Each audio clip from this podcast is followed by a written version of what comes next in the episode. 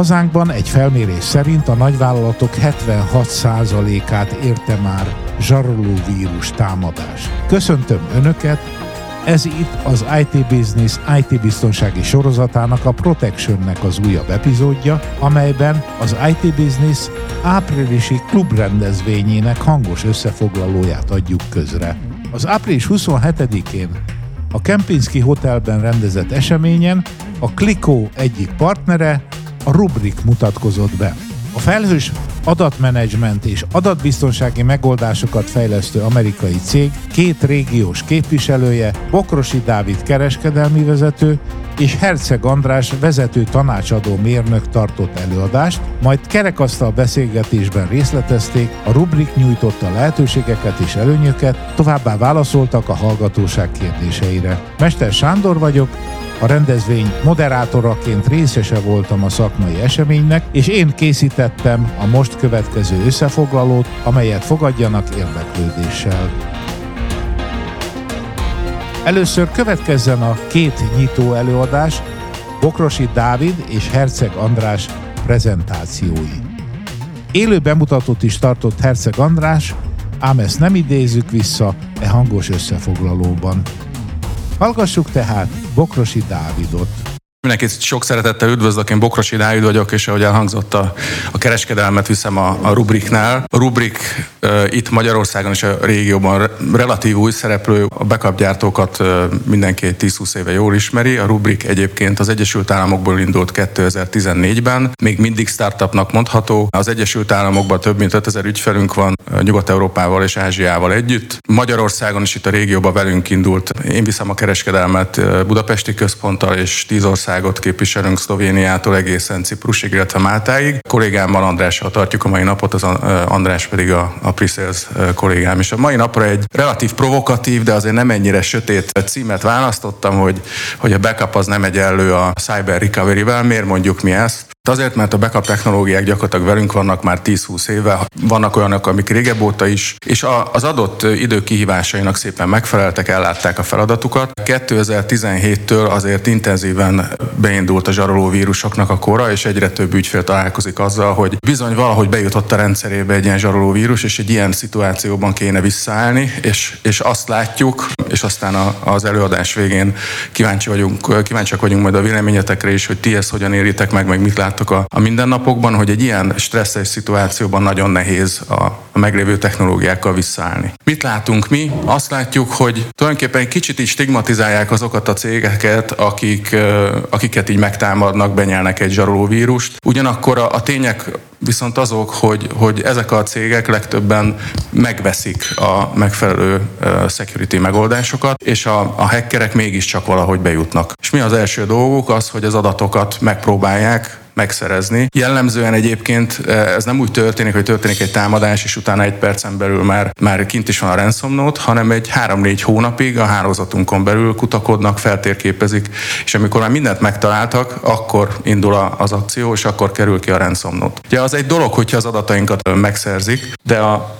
a másik tevékenység az pedig az, hogy rámennek a backupra is. Most, hogyha ha sikerül megszerezni egy backupot vagy tönkretenni, akkor nagyon nehéz helyzetbe kerül egy vállalkozás, akkor mit tud csinálni? Hát, hogyha nincsenek meg az adataim, le van titkosítva, és backupom sincs, akkor élethalál kérdésekről kell dönteni, és ilyenkor szokták mérlegelni, hogy akkor kifizessük a, a a zsarolóknak a, a, az összeget, vagy ne fizessük ki, de akkor mi lesz a cégünkkel. Egy ilyen helyzetben kell ö, elgondolkodni azon, hogy, hogy hogyan is működik egy ilyen támadás, és hogy ehhez az én rendszerem, az én backup rendszerem, ami jellemzően vagy hasonlóan néz ki, megfelelően van-e tervezve. Úgy lette kitalálva, hogy valaki, akinek jogosultsága van az én tűzfalam mögött mozog, feltérképezi úgynevezett ilyen laterális mozgással, és tegyük fel a kérdéseket, hogy, hogy egyébként ezen a hálózaton nyílt protokollokat használunk, sok Windows-t használunk, bevezettük-e az MFA-t és az egyszer használatos jelszavakat. Beszélgettünk olyan ügyfélel Andrással, aki, aki azt mondta, hogy lehetett volna MFA-t használni, de a biznisz panaszkodott, hogy ez túl körülményes, és ki volt kapcsolva. Hát innentől kezdve sokkal egyszerűbb volt ott mozogni. Tehát annak ellenére, hogy a technológia adott, nyilván nem csak a technológia ad választ kérdésekre, hanem a megfelelő gyakorlatok, meg a, a céges kultúra is, hogy ezeket betartjuk-e vagy sem. És akkor persze lehet azt mondani, hogy igen, igen, a földi infrastruktúrám az adatközpontomban lehet, hogy vannak ilyen kihívások, de az új fejlesztések már amúgy is a publikus felhőbe mennek ki, és ott ezekre a kérdésekre gondoltak. Hát sajnos az a rossz hírem, hogy ha elolvassuk egy publikus cloud provider szerződését, abban bizony megosztott felelősségről van szó. Arról van szó, hogy a publikus provider felel az SLA-ért, hogy ő mindig elérhető, hogy ott lesznek az adataink, rajta nem fog múlni, de a backup és a gondoskodás arról, hogy az én adataim el legyenek mentve, az az én felelősségem. Tehát tulajdonképpen azzal, hogy egyre több erőforrást használunk a Földön és a felhőben is, még egy, egy széttöredezettebb IT infrastruktúrát használunk, mindegyiknél gondoskodnunk kell arról, hogy az adataink megmaradjanak, és hogy ne történjenek ilyen események. És ugye fölmerülnek a, egy ilyen támadás során, és ezért mondjuk, hogy, hogy a backup az nem cyber recovery, fölmerülnek kérdések, hogy ha ér egy ilyen támadás, akkor pontosan meg tudom-e mondani, hogy mit szeretnék visszaállítani. Honnan szeretnék visszaállítani. Ugye ez régebben mi volt? Volt egy, volt egy backupom, kaptam egy telefont, kedves backup admin, elvesztettem egy ilyen fájlt, kérlek állítsd vissza. Most arról van szó, hogy bent van egy támadó, egy élő production rendszerben, és nekem kéne tudni megmondani, hogy hogyan fogok visszaállni, és mik azok a fájlok, amik érintettek, vagy nem érintettek. További kérdés, és ugye jön a, például a pénzügyi szektorban egyre erősebb elvárásokat fogalmaznak meg a, a szabályozók, jön ki a DORA, de más szektorokra is azt látjuk, hogy szigorodnak az elvárások. Mennyi szenzitív adatot kezelsz? Meg tudod-e mondani, hogy egy ilyen támadásnál ezeket az adatokat elvitték-e vagy sem, hozzáfértek-e vagy sem? Nyilván jelentési kötelezettségek is vannak. Valahogy képessé kell válnunk arra, hogy ha történik egy ilyen támadás, akkor az EU-nak tudjunk jelenteni adott esetben, mert a büntetések egyébként minél később jelentünk, annál magasabbak, ha történt ilyen esemény, és nem jelenítjük le. És az utolsó és legfontosabb kérdés, hogy hogyan állítom vissza a rendszereimet, az élő rendszereimet úgy, hogy nem fertőzöm magam újra. Mert hogy erre is van példa, András elmondja majd a magyar példát erre. Sajnos sokszor előfordul, hogy azt gondoljuk, hogy most szépen visszaállunk, és közben visszaállunk egy már fertőzött bekapról, mert nem tudjuk megmondani a jelenlegi rendszerünkkel, hogy a, az a két hetes, vagy az a négy hetes, az a nyolc hetes lesz-e az, amiben még nem voltak benne. Még egyszer, a támadók jellemzően átlagosan három-négy hónapig matatnak a rendszerünkben, mielőtt bármi elindul. És akkor minden mellett, mivel nyilván ez erősen érinti az üzleti kérdéseket is, főleg, hogyha arra gondolunk, hogy mennyi vállalkozás digitális csatornákban értékesít, vagy egyre többet értékesít ott, főleg így a Covid után, egyre több igazgatósági tag és elkezdi feltenni a kérdéseket az IT felé, hogy, hogy rendben vagyunk, vissza tudunk majd állni, hogyha él minket egy ilyen támadás, be tudod ezt nekem bizonyítani, vannak ilyen tesztjeid? Illetve mennyi időbe fog telni, míg visszaállunk, hogyha a közelmúlt magyar példáira gondoltok, volt olyan ügyfél itthon, aki 8 napig a weboldalát se tudta elindítani. Jelentős forgalmat bonyolít, csak az a, első 8 nap az 8 millió dollárnyi forgalomba került neki. És azóta is dolgoznak rajta. De szerencsére megérkezett a Rubrik Security Cloud, ez egy Zero Trust architektúrára épített sasos megoldás, ami három pilléren áll. Az egyik az úgynevezett Data Resilience, ami tulajdonképpen azt jelenti, hogy, hogy úgy mentjük el az ügyfelek adatait, hogy ahhoz külső támadó, akár úgy is, hogy mondjuk belső, belsőnek tűnik, ne, ne tudjon hozzáférni, ne tudja megváltoztatni, egy megváltozhatatlan kópiát készítünk. A Data Observability a másik pillér, ami tulajdonképpen azt jelenti, hogy a, a backupokat elemezve AI és ML segítségével tudunk insightokat adni az ügyfeleknek, tippeket, hogy, hogy hol mi történik, meg tudjuk nézni azt, hogy ez, ami, ez a történés, amit itt megfigyeltünk, ez normális, nem normális, riportokat lehet róla kapni, illetve mutatja is a rendszer, hogyha valahol valami nagyon nem stimmel, és azonnal intézkedést igényel. És a data remediation az pedig azt jelenti, hogy egy adott eseménynél előre definiált poliszik mentén, vagy akár kézileg egy adott területre nagyon ráfókuszálva vissza tudunk állni. Tehát automatizmusok mentén, prioritásokat beállítva meg tudjuk mondani, hogy ha ilyesmi történik, akkor először a számlázó rendszerem induljon el, aztán utána a belső egyéb rendszereim, és szépen automatizáltan vissza tudjunk állni. Hogy működik? Igazából egy, ahogy mondtam, egy közös control plane ez, a, ez az RSC, ami tehát gyakorlatilag átfogja a teljes IT landscape-et. Tehát, hogyha van adatközpontom, akkor az ott lévő backupjaimat látja, látja a felhőben lévő backupjaimat, illetve sasos alkalmazásaimból is egyre többet tudok menteni. Ezekből készít egy úgynevezett immutable, magyarra nagyon nehéz lefordítani, egy megváltoztathatatlan kópiát, ami ergeppelt, és ebből készít az eszköz egy metadata adatbázist, illetve idősorokat is képez, ezeket tudja elemezni, és ezekből tud tippeket adni, hogy mi történik, vagy mi történt a korábbi backuphoz képest, milyen változások voltak, és az számunkra mit jelent. És erre építkeznek a, a megoldásaink is. Tehát amikor elindult a cég 2014-ben, akkor egy Zero Trust architektúrára alapított backup rendszert szerettünk volna építeni. Ez volt az első funkció. Aztán 2017 környékén kaptunk egy hívást, hogy, hogy az egyik ügyfelünknél beindult egy ilyen masszív enkriptálás, és nem tudták, hogy mi történik. Ezért fejlesztettük az új funkciót, hogy észre tudjuk venni azt, hogyha az inkrement mentésekben valami nem normális enkriptálási folyamat zajlik, akkor azt azonnal tudjuk jelezni és tudjuk izolálni. A következő kérés az ugye a GDPR-ral, meg Amerikában és a HIPAA és hasonló szenzitív adat témákban muszáj volt fejleszteni, mert, a, mert az ügyfeleknek gyakorlatilag jelentési kötelezettségük volt, meg. Nyilván tudniuk kell, hogy mely érzékeny adatok érintettek egy ilyen támadás során. És persze hozzátettük a, azt a képességet is, hogy a környezetben meg tudjuk találni azokat a, a sérülékenységeket, amiket lehet ismerni már, tudjuk meg azt, hogy, hogy mi van benne a rendszerünkben, és ezeket karanténba is tudjuk helyezni, hogy utána később ezeket ne állítsuk vissza, amit jeleztem, tehát hogy ne egy rossz fertőzött kópiát hozzunk vissza. Nyilván a kockázati tényező is nagyon fontos operáció szempontjából, tehát hogy tudjunk insightokat adni ott, ahol mondjuk komoly operáció van, hogy milyen kockázatok vannak a jelenlegi rendszerben, akár a földön, akár a felhőben, akár a sasos alkalmazásainknál, és persze, hogy tudjunk segítséget adni abban, hogy valaki tesztelni tudja a visszállási képességeit, mert hogy Magyarországon ügyfélnél beszélgetve találkoztunk azzal, hogy ők maguk mondták, hogy ők igazából egy backup rendszert vettek, amikor megkérdeztük, hogy tudják-e tesztelni, hogy hogyan állnak vissza. Erre a válasz az volt, hogy ez egy backup rendszer, nem egy recovery rendszer. Ők arra vették, és nyilván mosolyogva, de ez egy kicsit azért furcsának tűnt. Tehát, hogy nem, nem voltak meg a tesztek arra, hogyha valami történik, akkor, akkor mi a contingency plan, tehát akkor mi fog történni utána. És ebbe tudunk segíteni. És ezt, ezt hívjuk mi Rubrik Security Cloudnak. Mik az előnyei, még egyszer összefoglalva, garantáltan vissza lehet hozni az adatainkat, jellemzően nem két hónap alatt, hanem mondjuk pár óra alatt vagy egy nap alatt. Ez a különbség, ami mondjuk business continuity szempontjából is nagyon fontos, de nyilván mondjuk, hogyha stratégiai vállalatokra gondolunk, akkor ott hihetetlen fontos, hogy, hogy ez a gyorsaság meg legyen. Ugye van egy darab ö, eszközünk, amivel átlátjuk a saját adatközpontunkat, a felhőnket, vagy a felhőinket, és a sasos megoldásainkat, ami szintén egy egyszerűbb átláthatóságot biztosít. Van egy tesztelhető rendszerünk, ami meg tudjuk nézni előre, hogy vagy adott időben, hogy akkor most mennyi idő lenne visszaállni, ami nyilván egyfajta biztonságérzetet is ad. Ez segít a döntéshozatalban is, és mi azt gondoljuk, hogy ez a fajta egy kézben lévő menedzsment, hogy látjuk az összes környezetet egy helyen, ez talán költségmegtakarításra is alkalmas. Voltunk olyan nem magyarországi ügyfélnél, ahol hét backup rendszert használnak egyszerre, az összes környezetet pecselni, csapatot képezni, üzemeltetni az egészet. Értjük, hogy miért alakult így, nem is kritizálnánk, csak azt gondoljuk, hogy egy ilyen egy kézben lévő rendszer jobban és költséghatékonyabban tudja segíteni az üzemeltetők munkáját.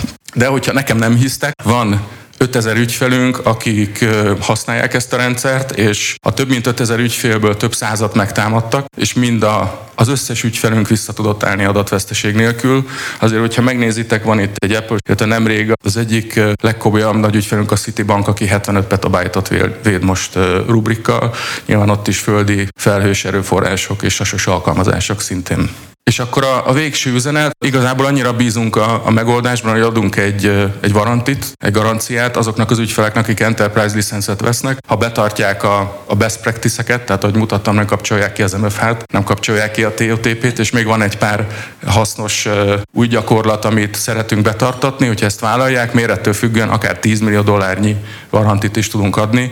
Ezt nem azért adjuk, mert, mert biztosító vagyunk, mi hiszünk a rendszerünkbe, és még soha senkinek nem fizettük ki, de ezt egyébként egyébként egyre többen keresik, úgyhogy erre reagálva a cég nemrég 5 10 millió dollárra emelte ezt a, ezt a varantit. Ugye, ahogy meséltem, Zero Trust architektúrára épül a megoldás, ami egy nagyon nagy hozzáadott érték még a, a cégnél az, a, az az RRT. Ez egy kvázi egy ilyen kommandó, ami abban a pillanatban, amikor egy szerződött ügyfélnél támadás van, azonnal fölhívható, és 024-ben Magyarországon is segít a visszaállításban. Miért nagy plusz ez? Azért, mert a legtöbb megtámadott cégnél, ugye ez egy első alkalom, és a legtöbben szegények azt se tudják, hogy most merre kéne nyúlni, erről is később lesznek példák, és is, iszonyatos stressz helyzet, nagyon sokszor 72 vagy még több 96 órákat vannak fönt emberek. Ez a csapat minden nap ezt csinálja, több száz ügyfélnek segítettek visszaállni, és ezt a profizmust hozzák magukkal az ügyfeleinknek, akár Magyarországon is. És akkor az utolsó eleme még a, annak, amit tudunk hozni, az a, a Zero Labs, Rubrik Zero Labs, ami gyakorlatilag egy szok csapat, ami folyamatosan figyeli a, a fejleményeket, látja azt, hogy milyen új, úgymond újítások vannak a, a ransomware piacon, és ezekre fejlesztünk termékeket. Ezekre próbálunk megoldást adni, illetve beépíteni ugyanúgy az RSC-ben, amit korábban mutattam, hogy ezekre is tudjunk válaszolni. És következzen Herceg András. Sziasztok, én is nagy szeretettel üdvözlök mindenkit. Lesz egy néhány szlájd, itt megnézzük nagyjából mi a ransomware helyzet így a nagyvilágban és Magyarországon milyen ismertebb eseteket tudunk nektek bemutatni, és a második 10 percben pedig megmutatnám ezt a felületet. Én is nagy szeretettel üdvözlök mindenkit, és nagyon örülünk, hogy ebben az esős időben is ilyen szép számmal egyébként eljöttetek. Feltennék egy provokatív kérdést, hogy hányan gondoljátok úgy, hogy a rendszeretek az százszázalékosan védett támadások ellen lehet esetleg készfeltartással jelentkezni. Ez az. Ott van egy vagány jelentkező, köszönöm. Ezt azért kérdeztem meg, mert én a VMware-től jövök egyébként, Dávid kollégám is, az egy véletlen egybeesés egyébként, és tavaly tartottunk a Kopaszigáton egy security rendezvényt a VMware színeibe, és ott szintén megkérdeztem ezt, ott leginkább kb. százal lehettünk, szisók, főleg security vezetők, és ott nagyjából az lett az eredmény, hogy nagyjából a 20%-a merte azt mondani, hogy ők védettek. Ami egyébként a, a nagy iparági felmérésekkel is összecseng, meg, mert egyébként körülbelül ez a felmérés, hogy olyan 20-25 százaléka magabiztos, a többiek pedig már láttak ezt azt. A második kérdésem nyilván az lett volna, hogy ki találkozott már ransomware támadással, vagy ismer olyan céget, aki esetleg itthon ennek az áldozata volt. Aha, egyre több kezet látok. 3, 4, 5, 6. Hát igen, ez, ez, ez, már, ez már kicsit több. Igazából ezt a tanulmányt szoktam elhozni, ez a Sophosnak a State of ransomware lehet, hogy valaki már esetleg ismeri közületek. De arról szól tulajdonképpen, hogy a 2021-es évben a megkérdezett nagyvállalatok, egyébként egy egészen nagy mintáról van itt szó, 5600 megkérdezett, főleg security területen dolgozó vezetőket interjú voltak, és egyébként nagyon sok mindenről szól a tanulmány. Itt talán ami a legfontosabb az, hogy a 2021-es évben hány céget ért ransomware támadás, és itt az iparági átlag az 66 százalék, tehát háromból kettőt. Ezt amikor először olvastam, így ezt én nem hiszem el. Tehát, hogy azért látjuk, hogy történik, de hogy ennyi. És azért szeretem ezt a tanulmányt, mert ebben van magyar vonatkozás is. Konkrétan nálunk egy kicsit magasabb, 76 százalék. 76 százalék az négyből három. És így nézzünk, hogy hát ez biztosan valami nem tudom, fizetett tanulmány, vagy hasonló lehet. Most, hogy Dáviddal a, ugye négy hónapja van rubrik jelenlét így a, a európai régióban, vagy hát ebbe a kelet-dél-európai régióba, ahogyan ügyfelekkel beszélgetünk és találkozunk, így így azt tapasztaljuk, hogy így, hát ők is bevallják, hogy hát igen, igen, meg ők is mondanak még két-három másik céget, és így, és így derül ki, hogy ez, ez tényleg igaz lehet. Hát nyilván nem ellenőriztem az összes felmérésben résztvevőnek a, a valódiságát, de alapvetően ez, ez engem egy sokkolt először. A másik, amit szeretnék nektek mutatni, az pedig az, hogy mi az az összeg, amit váltságdíjként igazából megjelöltek, tehát mi az a ransom, amit kérnek a támadók. Itt szintén magasabbak vagyunk egy kicsit az átlagnál, egyébként ez átszámítva 260 millió, ami, ami szintén nem tűnik kevésnek, tehát közel egy millió dollár, ugye, vagy hát akkoriban most egy kicsit most már erősebb a, a dollár. Az egyik legismertebb itthoni esettanulmány egyébként az egyik legnagyobb magyarországi autóalkatrész kereskedés nagyker. Őkről azt kell tudni, hogy Magyarországon legnagyobbak, egyébként Románia, Szlovákiában is viszonylag nagy jelenléttel rendelkeznek, több mint 2000 embert foglalkoztatnak, 170 kis irodával vagy telephelyel. 2021 húsvétkor történt egész konkrétan. Gyakorlatilag teljes rendszerük szinte faltól falig titkosítva lett, tehát itt a 200 fizikai szerverről beszélünk, exchange, kliensek, adatbázisok, szinte minden. Ők gyakorlatilag éjjel-nappal dolgoztak, ahogy Dávid is említette, ilyenkor tényleg válsághelyzet alakul ki.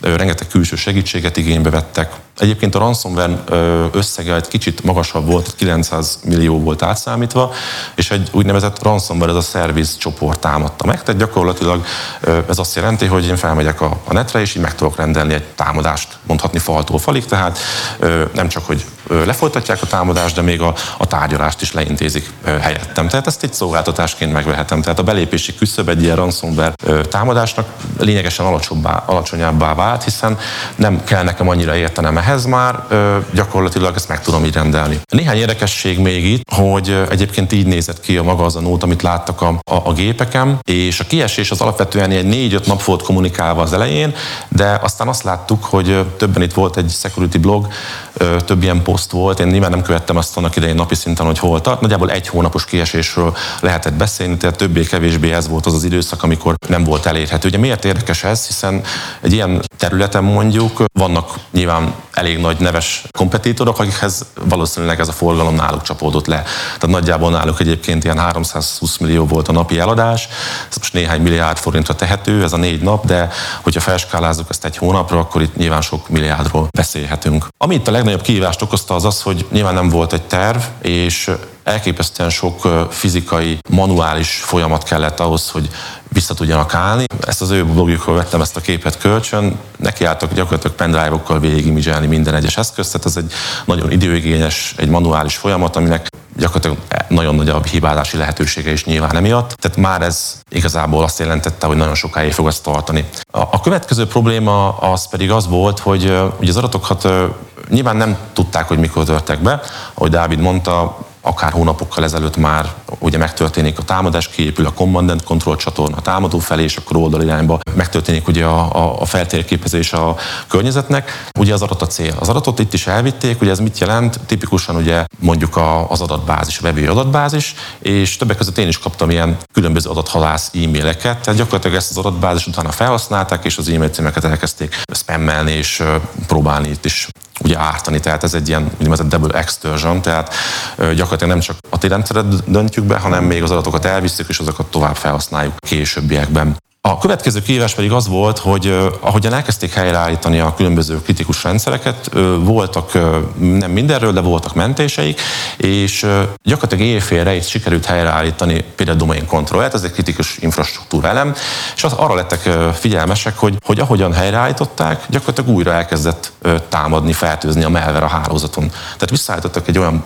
mentést, ami már fertőzött volt. Tehát ugye miért kihívás ez? Mert hogyha én rendelkezek mentéssel, de tegyük fel, hogy van több száz visszaállítási pontom a múltban, hogy tudom azt megmondani, hogy melyik lesz az, ami még viszonylag friss, tehát nem vesztek sok adatot, de még ugye tiszta hiszen nem tudhatom, hogy, hogy mikor történt a fertőzés, és ugye ez, ezt manuálisan lecsekkelni az összes visszaállítási pontot, az elképesztően sok idő és sok munka lenne. Tehát ők gyakorlatilag emiatt is ugye nyilván vesztettek rengeteg időt, és hát igen, ez egy óriási kihívás igazából, hogy, hogy megtalálni a tiszta mentést. A, a hamam-mentésünk az már egy jó helyzet, de, de a, a tiszta mentést igazából a, a, a mentési visszaállítási lehetséges pontok közül. És egyébként maga egyébként az alapító és a, a CEO, ugye Zombori Antal is leírta, hogy senki nem gondolta azt, hogy felkészült és védett a hacker támadások ellen, és fel kell maguknak tenni a kérdést, hogy hol tudunk a működés biztonságát javítani. Tehát ezt a blogból idéztem egyébként. Tényleg érdekes esettanulmány, nagyon részletesen leírták a kihívásokat, nagyon jól illusztráltan, aki esetleg tényleg nem ismeri, mindenképpen javaslom, közelről lehet érezni, hogy hogy néz ki egy ilyen helyzet, egy ilyen szituáció, mi megy át az ügyfél, milyen kihívásokkal találkozik, és tényleg mik azok a legkritikusabb helyzetek, és az egész eseményt így közelről lehet tapasztalni. A következő érdekes helyzet, ez viszonylag friss, ez idén februárban kezdett el feltőzni, az úgynevezett ESXi ARX ransomware. Mi ez az ESXi ARX, lehetne kérdezni. Hát a VMware ugye ez egy virtualizációs termék, nekik az a komponense, egy fizikai szerverre telepített szoftver, ami képes arra, hogy több virtuális gépet futtasson egy időben. Tehát ez egy virtualizációs réteg. Ez azért érdekes, mert ezt támadták meg, és egy hétvége alatt 4000 ilyen ESXi hostot fertőztek le. Ez egy ismert sebezhetőséget használt egyébként ki, tehát hogy egyébként lehetett volna ellene védekezni, ugye rendes patch management, ez is egy fontos security terület tulajdonképpen, és ezt a sebezhetőséget kihasználva igazából nem a virtuális gépeket támadták meg, hanem egy réteggel alatta. Tehát azt a, azt a tárolót, amin ezek a virtuális gépnek a, a virtuális lemezei, ha úgy tetszik, élnek és üzemelnek. És ezeket kezdte el enkriptálni. Ugye azért egy nagyon nagy kihívás ez, mert én azért, hát nem tudom, egy 15-20 év biztos, hogy emberezek, és én még ilyet nem láttam az elmúlt időszakban. Tehát ez egy újfajta támadás, ami nem magát a, a, a végpontot támadja, hanem gyakorlatilag egy réteggel lejjebb. Tehát lehetek én akármilyen úgymond secure, vagy a védet lehet az alkalmazásom egy virtuális gépen belül, hogyha én egy réteggel lejjebb azt megtámadom, letörlöm, elviszem az adatot, akkor igazából ez egy, ez egy plusz réteg, ami, ami támadhatóvá válik. És tovább megyek, hogyha a mentésemet is új módon tárolom, hogy például egy virtuális gépbe, akkor azt sem mondhatom ezek után biztonságosnak, hiszen azt is tudom törölni, vagy azt is el tudom vinni. Tehát itt egy újabb réteg jelent meg igazából, mint kihívás. És az utolsó szlájdom, az pedig egy nagyon-nagyon friss jelentés, ez egész konkrétan április 19-én hozta le a HVG, de ismertebb külföldi portálok szintén lehozták. Ugye arról szól, hogy hogy néznek ki manapság a ransomware támadások.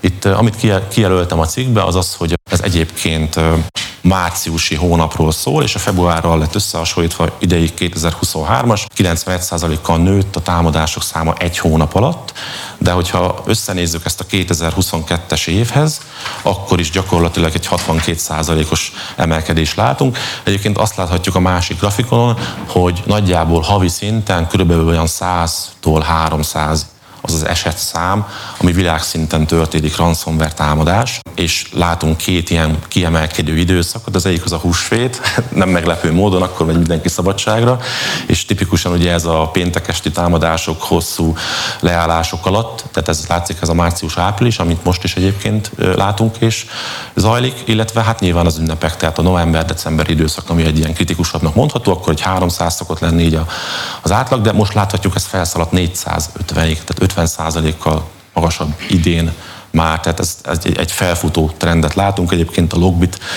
itt, a, itt az egyik, aki leginkább aktív ezen a területen. Jó, akkor át is váltok egy kicsit a demóra. Amit bevezetőnkben említettük, Herceg András élő bemutatóját e hangos beszámolóban nem közöljük, ugyanis a kivetített információk szerves részeit alkották az előadásnak. Hogyan garantáljátok, hogy csak az adott cég láthatja a saját adatait? Tette fel azonnal az első kérdést az egyik vendégünk, rögtön a kerekasztal beszélgetés kezdete. Ez a rubriknál úgy működik, ebben nem mentünk bele, és nem is szerettünk volna talán ennyire mélyen, hogy két komponens van a, a adatközponti erőforrások mentése esetén. Az egyik az a Rubrik Security Cloud, amit itt láthattok felület, és ez az a felület, ami valóban végzi ezeket a adott fejlettebb security funkciókat. Viszont ezek a security funkciók metaadatokon és ilyen time series adatokon ezeket használja, tehát ezek alapján működik, és a, a, az adatok egyébként a földi, van egy úgynevezett bricknek szoktuk mi hívni, ez egy, ez egy földi komponens, ez egy szerver egyébként a nap végén, azon maradnak. Tehát az ügyfél alatt az, az semmilyen módon nem kerül ki erről a fizikai szerverről. Azt is esetleg meg lehet tenni, mert láttunk már ilyenre példát egy külföldi ügyfélnél, hogy gyakorlatilag a kommunikációt a, a felhős control plane és a, és a földi komponens között gyakorlatilag át lehet proxizni, tehát pontosan lát, akár az ügyfél, ha szeretné, ezt tudja vizsgálni, el tudja küldeni egy SIEM felé, egy SOAR felé, vagy, vagy ő is meg tudja vizsgálni akár egy alkalmazás szintű tűzfallal. Tehát ezt a forgalmat lehet figyelni, így tudjuk a ügyfélnek átengedni ezt a lehetőséget, hogy, hogy lássa, hogy pontosan mi megy ki, tehát ez egy ilyen plusz lehetőség. Amellett nem megy ki ügyfél alatt egyébként, tehát tehát metaadat megy ki. Ezért van az a lehetőség, hogy, hogy az ügyfél is megbizonyosodjon egyébként erről. A következő kérdés. Amikor azt mondod a legtisztább mentési pont, azt honnan lehet tudni, hogy nem mi hoztuk létre, hanem a hacker? A másik kérdésem a vékony kliensekkel kapcsolatos. Ez mennyire biztonságos? Ha jól tudom, oda nem lehet betörni.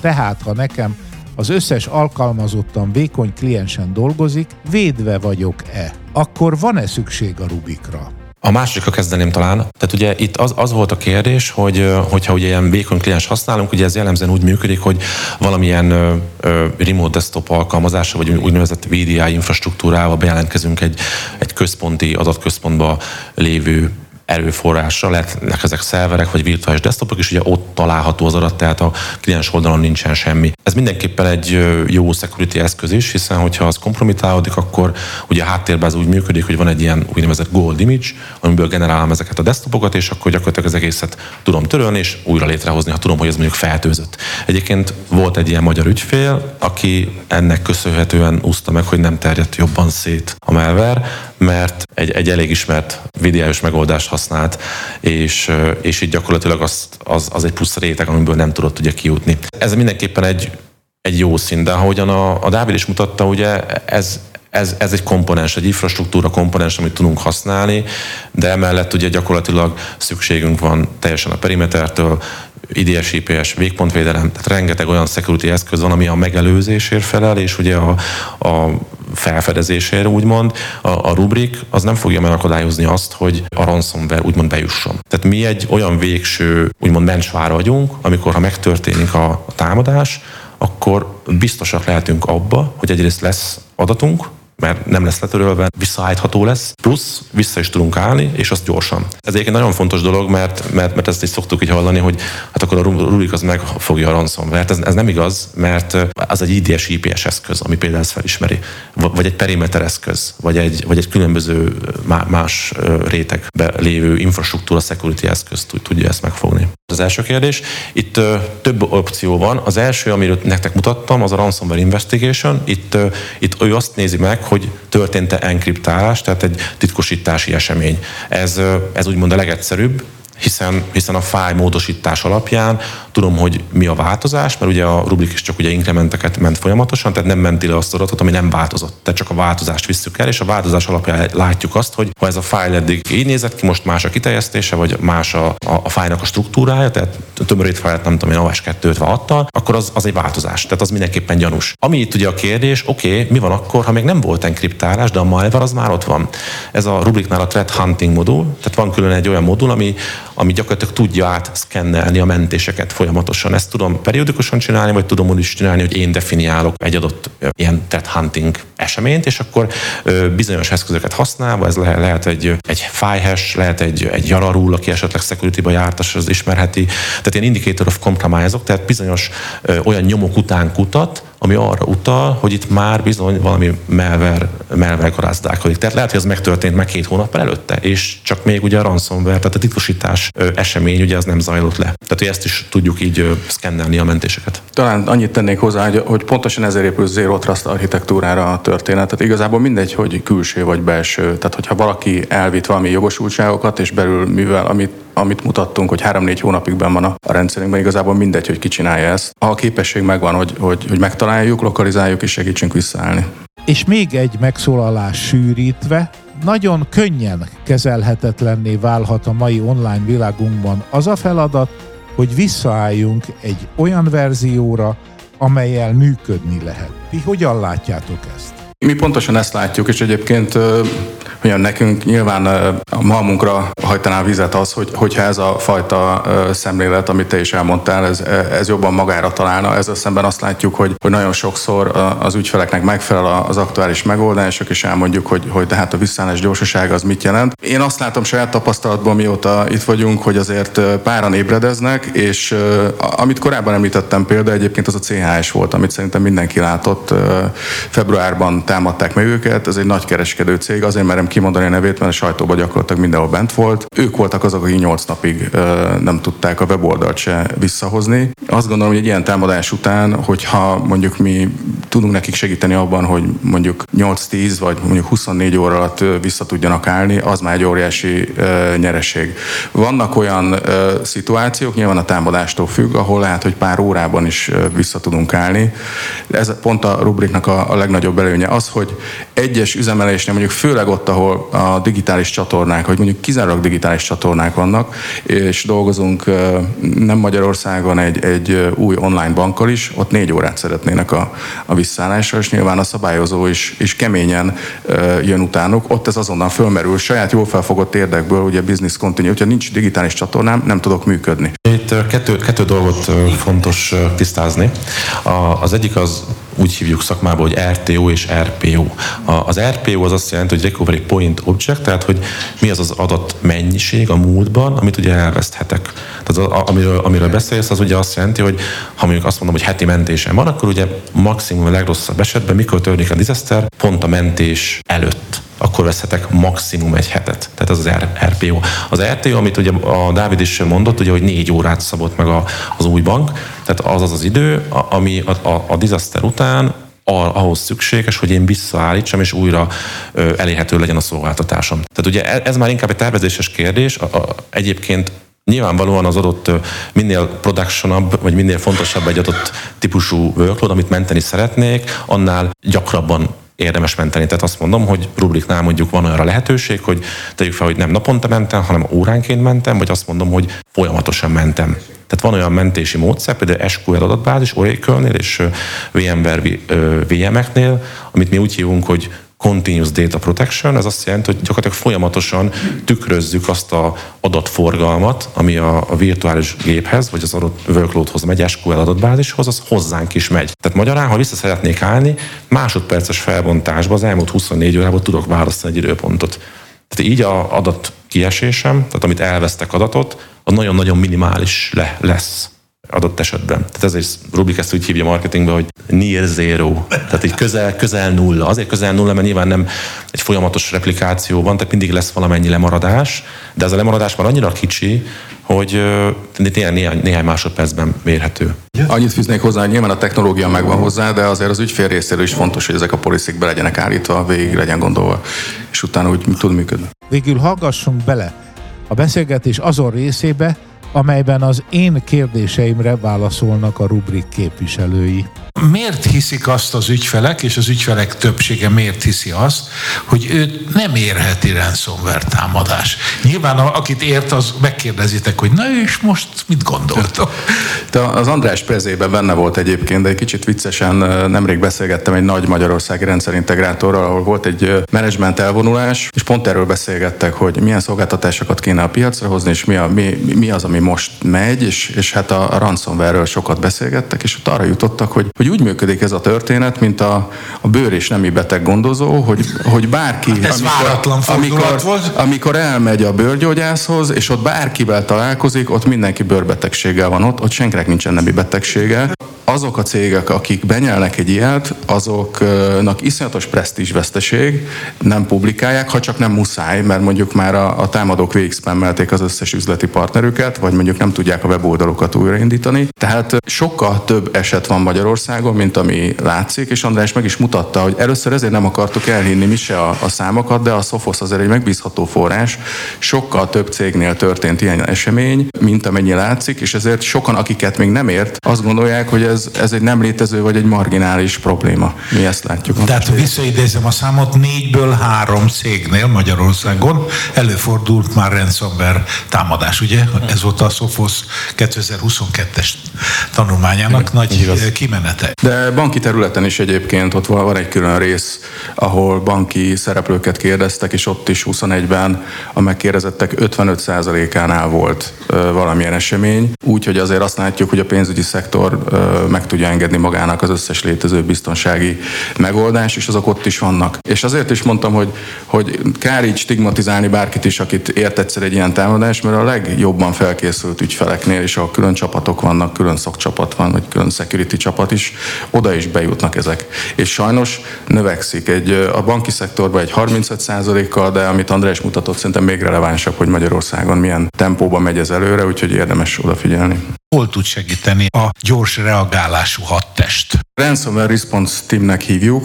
Licensztől függ, de a, a, azok az ügyfelek, akiknek jár ez a szolgáltatás, ők azonnal, ahogy észlelik a rendszerükben, hogy van támadás, azonnal föl tudják hívni a csapatot. Talán András egy kicsit jobban, hogyha ki tudod fejteni, hogy ez, ez hogy néz ki, mi történik ilyenkor, és, és tényleg mi a hozzáadott értéke?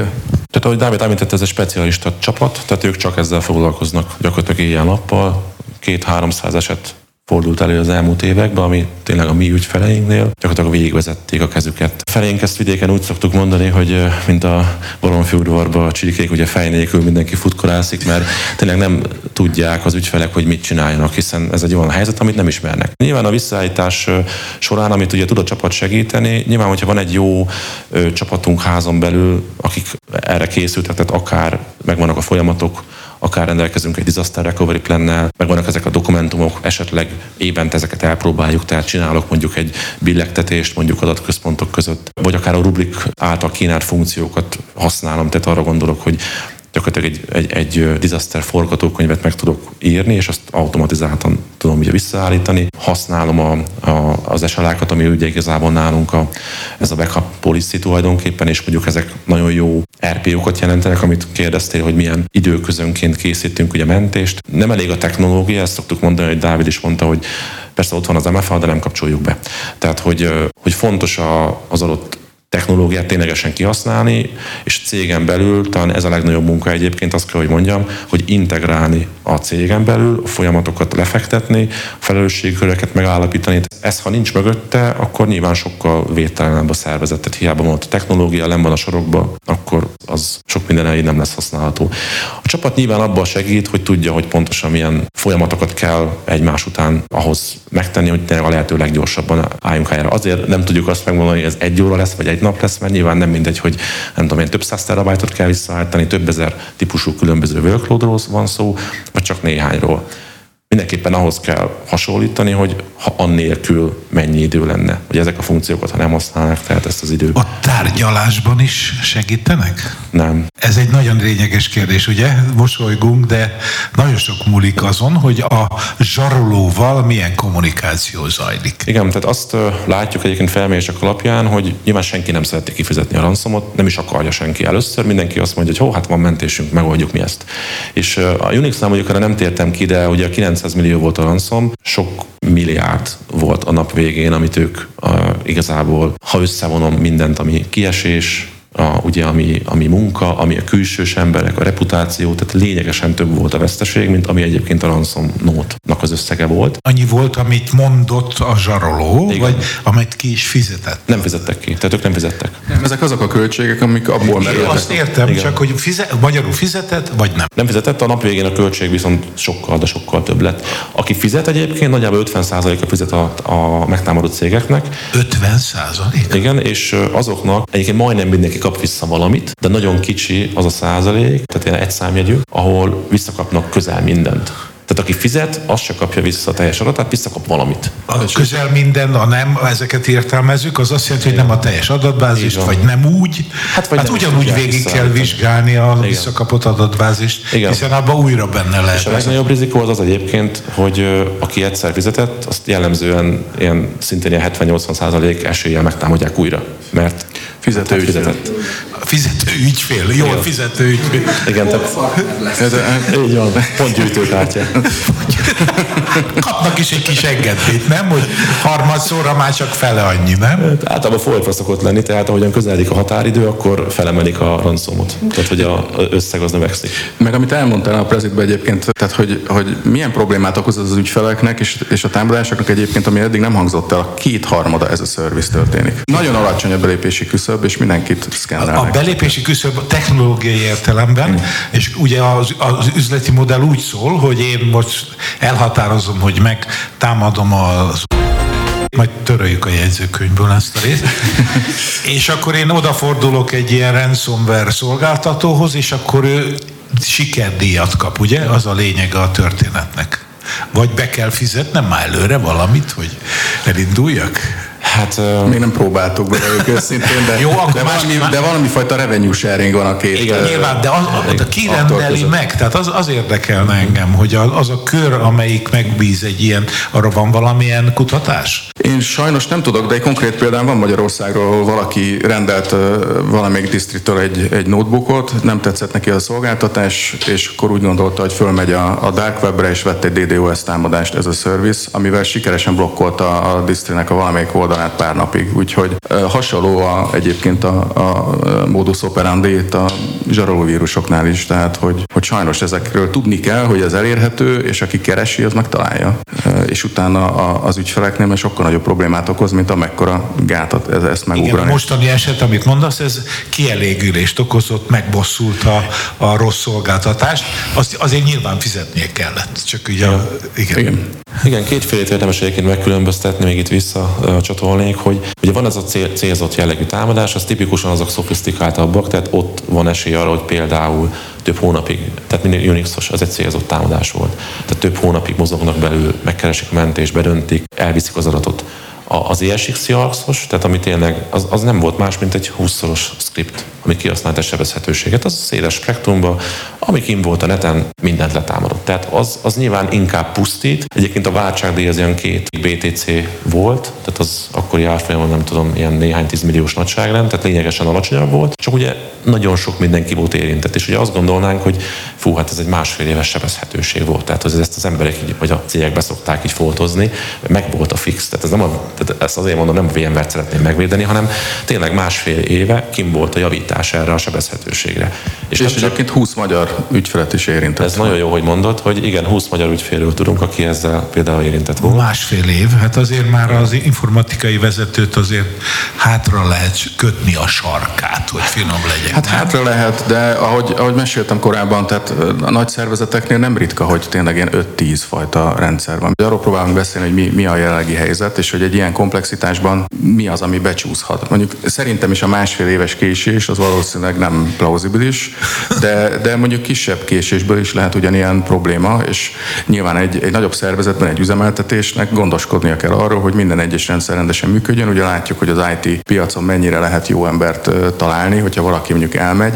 Márpedig egy ilyen támadás után, ugye, ami a, a Unix-nál volt, azért, hogyha valakit kiterhelnek két hétre 0-24-be, akkor elgondolkodik az életén. Tehát, hogy nem, nem könnyű embereket találni, akik, akik ebben részt vesznek, és, és frissen tartják, és ahogy mondtam korábban, tehát a, a meglévő összes top rendszer mellett is sajnos előfordulhat, hogy, hogy, hogy becsúszik egy ilyen, mert valaki ráklikkel egy linkre. Tehát most nem phishing van, hanem spear phishing, tehát már olyan social engineering eszközökkel találják meg, meg az embereket, ami annyira releváns, hogyha már mondjuk telefonálok és bejön egy e-mail, már akár félre is vezethet, és, és bármikor rá lehet klikkelni egy ilyenre, akárkinek. Kinek való a rubrik, uh-huh. milyen cégnek, cégnagyság, iparági megfontolások, informatikai bonyolultság, tehát biztos vannak bizonyos határai annak, hogy rubrikot érdemes vagy nem érdemes érdemes alkalmazni? Kérdés első felét elvinném én, aztán majd átadom Andrásnak. Alapvetően a rubrik egy, egy nagyvállalati megoldás, de így az elmúlt négy hónapban azért látszott az, hogy, hogy Magyarországon közép vállalatoknak is, is bőven tudunk megoldást nyújtani. Tehát el lehet indulni terabájtot licenszelünk, el lehet indulni 12 terabájtos kapacitást, és erre ne instant gondoljatok, hogy most azonnal ennyivel kell rendelkezni. Ugye nagyjából 15-20 százalékban növekszik az adata az ügyfel ügyfeleknél, ahogy néztük, tehát egy három-öt éves időszakba kell gondolkodni, ez, ez relatív egy kisebb méret, és aztán az jellemzője a, a megoldásunknak, András ugye mutatta, hogy milyen technológiákra épül, hogy nagyon jó skálázható. Tehát akik igazán nagyon jó ki tudják használni a rubrik megoldásait, azok a nagyvállalatok, akiknek van egy-két saját adatközpontjuk, vannak különféle felhős alkalmazásaik is, van mondjuk M365-ük, mondjuk 5000 felhasználóval, ezért ilyenekből is van itthon relatív sok. Ők jól tudják kihasználni a, a technológia adta lehetőségeket. És nem tudom, András, még különféle variációk, hogy mik léteznek, amiket tudunk támogatni.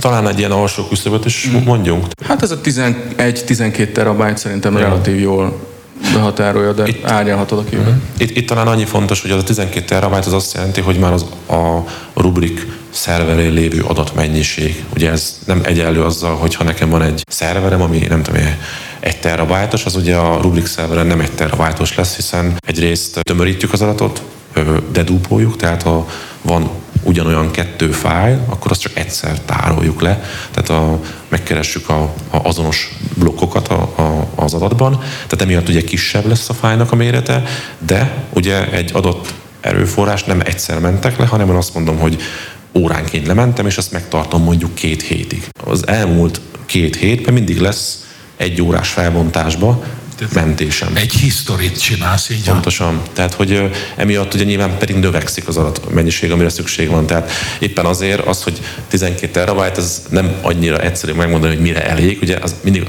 IT-ban ez egy jó szólás, hogy hát az attól függ.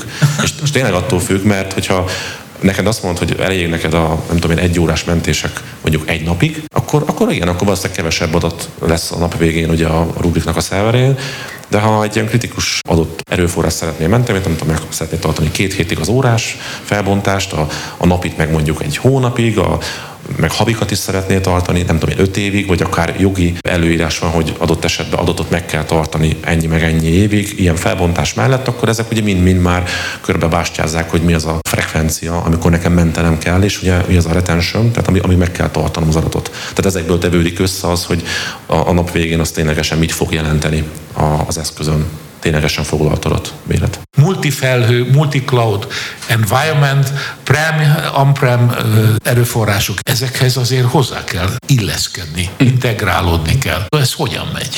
Alapvetően nagyon fontos előny az, hogy a nagyon széles a, a spektruma azoknak a workflow amiket menteni tudunk, és ez egy felületen. Tehát jellemzően, nem akarom hasonlítani, de de, de valahol muszáj. Tehát, tehát mások ezt jellemzően úgy teszik meg, hogy különböző felületeken, különböző integráltsági fok mellett, tehát jóval bonyolultabb a rendszer. Így gyakorlatilag ez egy felhős rendszer van, amin keresztül mindent elérek. Tehát ez már ugye megkönnyíti a betanulást, kevesebb üzemeltetési időt visz leosztva, tehát a nap végén ez mindenféleképpen egy költségként is kimutatható csökkentést jelent. Az integráció, hogy hát evezek, akkor a Rubrik az egy viszonylag új cég, tehát 2014-es egyébként, tehát ez már nem is kérdés, hogy minden API, tehát API-driven volt, ezt talán úgy tudjuk mondani szépen, hogy nagyon könnyen lehet integrálódni különböző interfészeken a, a megoldáshoz. Ez egyébként REST API, meg GraphQL, most csak akit esetleg jobban érdekel, és az is nagyon-nagyon fontos, hogy nem csak ezek a felületek nyitottak, hanem rengeteg olyan jól ismert és itthon is használt, például konfiguráció management eszköz, tehát például Ansible nagyon szeretik itthon, főleg a Linuxos körökből kinőtt. Tehát nem csak az, hogy persze lehet használni, hanem nem, nekünk van egy Git repozitorink, ahol le lehet tölteni előre megírt például Ansible playbookokat. Tehát amin keresztül mondjuk egy adott fejlesztő önkiszolgáló módon azokat a funkciókat, amit a rubrik kínál, be tudja integrálni, akár egy ilyen CI/CD pipeline-ba mondtam valamit. De ugyanez elérhető mondjuk Terraformra, vagy VRA-ra, tehát rengeteg ilyen automation megoldáshoz vannak előre gyártott tartalmak, tehát nem nulláról kell építkezni, ez egy nagyon nagy előny. Akkor nyilván az ismertebb SIEM rendszerekhez jól integrálódik, vannak tűzfalas integrációk, például Fortihoz. Tehát nyilván az ismertebb adatbázisoknál használjuk a különböző konnektorokat, például az Airmont az Oracle-nél. Ha valaki rubrikot szeretne venni, milyen csatornákon lehetséges ez a dolog? Akkor ez itt a reklámhely, hogy a Klikó a, a disztribútorunk, tehát a legegyszerűbb megoldás az, hogy a disztribútornál lehet a licenszeket megvenni, tehát az ügyfél dolgozik egy partnerrel, partner elmegy a disztrihez, megveszi, leszállítja. Dolgozunk egy managed service provider szerződésen is, aminek az lesz a lényeg, hogy kvázi szolgáltatásként leklikkelhető legyen a, a, a rubrik portfóliójának egy jó része, és ahhoz nyilván a szolgáltató is szeretne hozzátenni. Itt kifejezetten a középvállalatokra gondolunk egyébként, hogy kényelmesen mondjuk egy szolgáltatói szakértői gárdával megerősítve tudják venni ezeket a szolgáltatásokat, illetve valamennyi szolgáltatás már fönn van az Azure-nak, a, tehát a Microsoft Azure publikus cloudban is, azt is meg lehet nézni, ez egy relatív szűkebb szolgáltatás mennyiség, de ott a portfólió kisebb. Igen, ugye? így van, így van. De az elsődleges, mivel, mivel a legtöbb ügyfélnek egyedi igényei vannak, az a, az a distri viszonteladó csatorna lesz. És aztán reméljük, hogy az MSP majd növekedni fog szépen idővel. Összeállításunk végén a hallgatóknak köszönöm a figyelmet.